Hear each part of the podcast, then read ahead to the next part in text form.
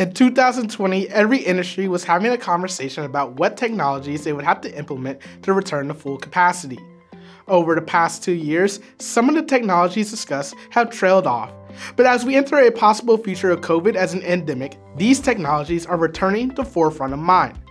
As schools started up again this spring, many university and school districts were involved in discussions and debates related to how they could keep teachers and students safe in a classroom environment. This made us curious if entryway devices could become a hot commodity again. We asked EdTech expert and the host of EdTech Today, Kevin Hogan, if he foresees school districts and higher education investing in IT and building safety devices as a part of a risk mitigation strategy. Here are his thoughts.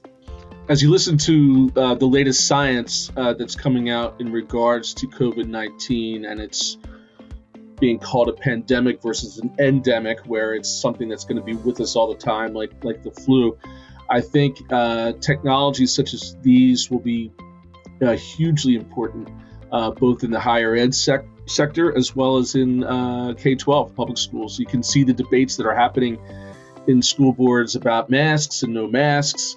Um, to have devices such as this that would be able to keep the spikes from returning to certain districts in certain areas, I think that this will be um, certainly at the top of the list for any institution looking to go back in person.